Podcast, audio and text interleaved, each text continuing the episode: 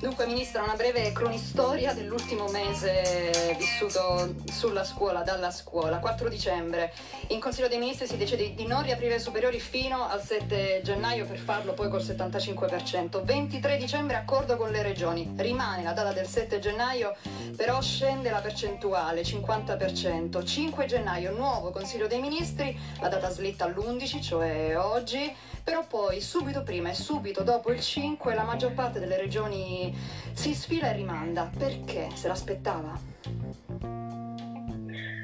Vi faccio una premessa, intanto da parte mia non vuole esserci nessuna polemica con nessun presidente di regione, però restano i fatti, i fatti vanno raccontati anche perché i cittadini devono essere consapevoli di quello che accade.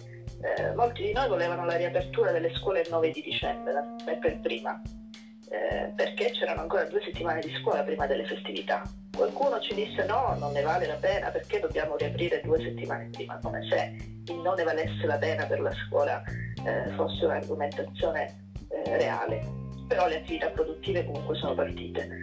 Dopodiché la scuola ha continuato ad avere ripetute lacerazioni che forse soltanto il tempo riuscirà a rimarginare. Il 23 di dicembre si è eh, stipulata un'intesa all'unanimità con tutte le regioni che ci hanno chiesto di andare dal 75% al 50%, garantendo che al 50% il sarebbero gennaio tutte le scuole sarebbero rientrate, le scuole superiori ovviamente.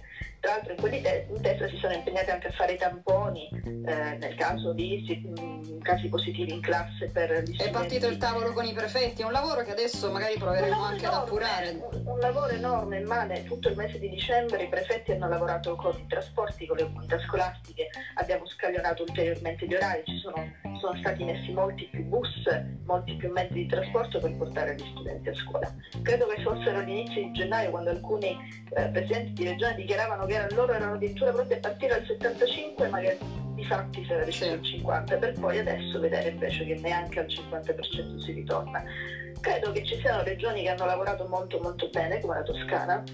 Ce l'avremo tra poco, ce lo racconterà. Ma non è la sola, immagino, ad aver lavorato bene. Lei ha monitorato quel lavoro? Abbiamo monitorato tutto, abbiamo fatto continue informative, anche la ministra Lamorgese ha tenuto sempre tutti costantemente informati perché i prefetti e le scuole hanno fatto un lavoro encomiabile. Abbiamo poi dovuto rispostare tutta l'organizzazione quando dal 23 di dicembre le regioni ci hanno chiesto di andare al 50% e non al 75%. Abbiamo riorganizzato di nuovo per il 50% con i dirigenti scolastici che hanno fatto un lavoro immane. Ecco, tutto ciò è difficile ovviamente che gli studenti possano comprenderlo. Loro infatti hanno ragione, io capisco le loro difficoltà, le loro frustrazioni, se alla loro età mi avessero tolto la scuola probabilmente io oggi non starei qui a parlare con voi, anche perché la scuola è un servizio pubblico essenziale, un diritto costituzionale e infatti, infatti fa, strano, fa strano, lo sentiremo anche tra poco con un ragazzo che loro, come dicevo, anche oggi no, si battono per dire vogliamo, vogliamo, tornare in classe, però lo fanno così come l'hanno fatto giovedì scorso studenti ma anche genitori, eh, con una sfumatura in realtà di, di, ragioni e che immagino sia la stessa sfumatura che abbiamo poi motivato la maggior parte delle regioni a, ad aspettare, a temporeggiare una, due, tre settimane, poi, poi si vedrà. E, loro chiedono la sicurezza. Che cos'è in questo momento rientrare in sicurezza? Allora, noi lo sappiamo che il rischio zero non esiste, ma non esiste a scuola come non esiste in nessun ambito.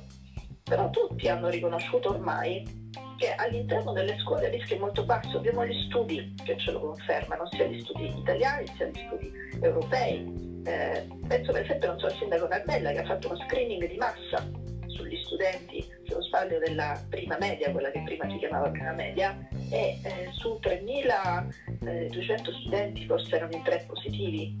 Cioè la scuola all'interno si è organizzata molto bene quest'estate perché c'è il distanziamento, i banchi nuovi, l'igienizzante, tutto quello che può servire alla reazione dei locali.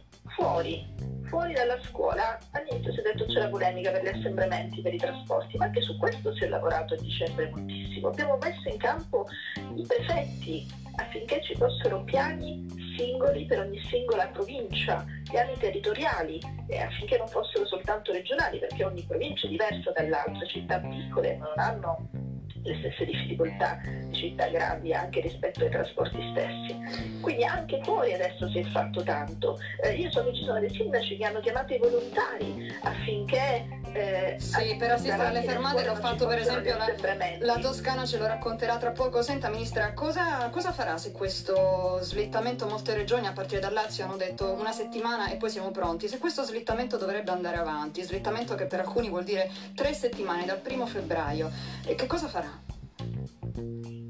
Guardi, io ho fatto tutto quello che potevo fare insieme al governo. Le scuole sono pronte per, per ripartire, ma sono le regioni che hanno uh, la possibilità di riaprirle o meno. Quindi io chiedo a tutti di trattare la scuola non in maniera diversa rispetto a come si trattano le attività produttive. Vede, si fa l'errore di pensare che la scuola non produca incassi se io chiudo un negozio, purtroppo so alla fine della giornata quanto ho perso e questo manda in difficoltà le persone che ovviamente hanno una vita reale, devono vivere, devono poter mangiare, pagare le tasse, pagare le bollette e tutto il resto.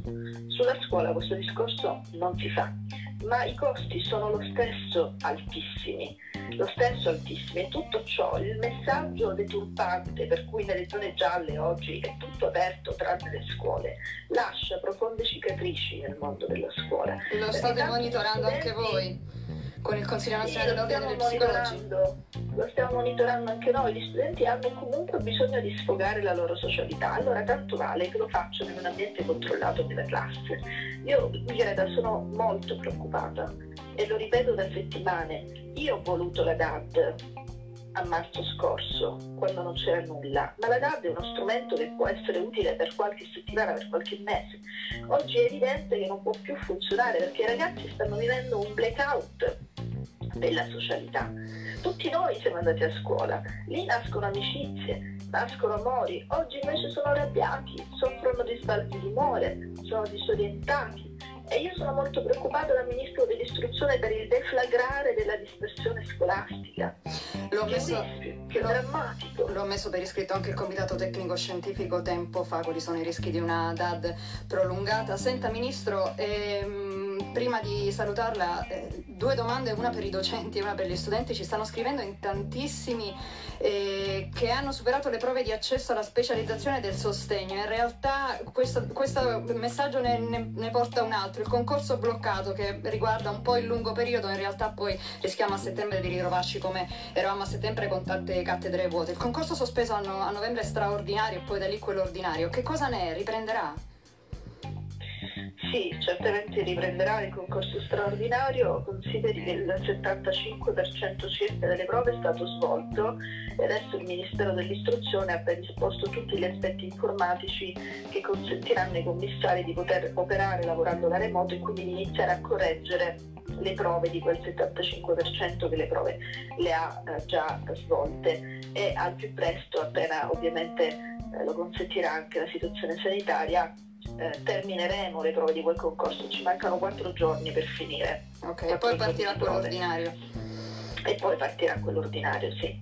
Sulla maturità eh, ci sono ipotesi di una riduzione come già è, venuto, è avvenuto l'anno scorso, visto come è cominciato e come sta andando avanti l'anno scolastico?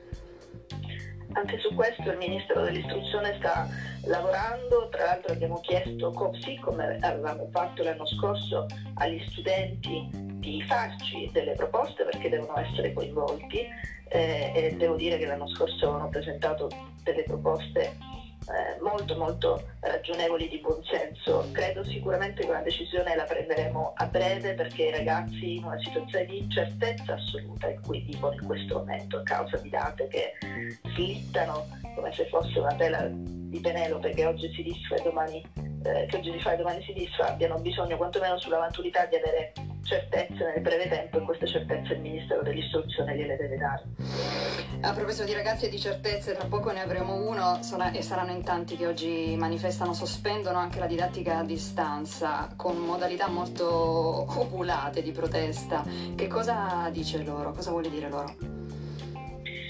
dico loro che, che, li capisco, appunto il diritto all'istruzione è un diritto essenziale alla loro età, se mi avessero tolto la scuola sarei stata anch'io arrabbiata, tra l'altro a loro non interessa capire di chi sono le responsabilità, loro vogliono tornare in classe, però io ho il, il, dovere di dire loro che il governo ha fatto tutto quello che poteva, anche coinvolgendo i prefetti. Capisco le situazioni di difficoltà, io so che ci sono ragazzi eh, che non accendono la webcam perché a volte eh, hanno difficoltà a far vedere anche le loro case, capisco che ci sono situazioni familiari difficili cui la scuola è una valvola di libertà è una valvola di protezione. Capisco quei genitori come l'anestesista che mi ha scritto ieri sera dicendomi grazie perché in Toscana oggi la scuola riapre e mio figlio potrà andare a scuola. Vede, e poi vi taccio, a maggio 2020 i medici, i medici, gli infermieri, gli anestesisti mi scrivevano per tenere la scuola chiusa e chiusa è rimasta. Oggi ricevo tantissime lettere da parte di mamme, medico, di papà, infermieri, anestesisti medici che chiedono di riaprire la scuola perché stanno vedendo tutte le difficoltà che hanno i loro figli a star chiusi in una stanza a fare DAD per 5 ore. E, ehm, e vediamo, speriamo che vengano ascoltati questi, questi, questi disagi interpretati. E grazie Ministra Lucia Azzolina, grazie e buon lavoro. Grazie a voi. Grazie.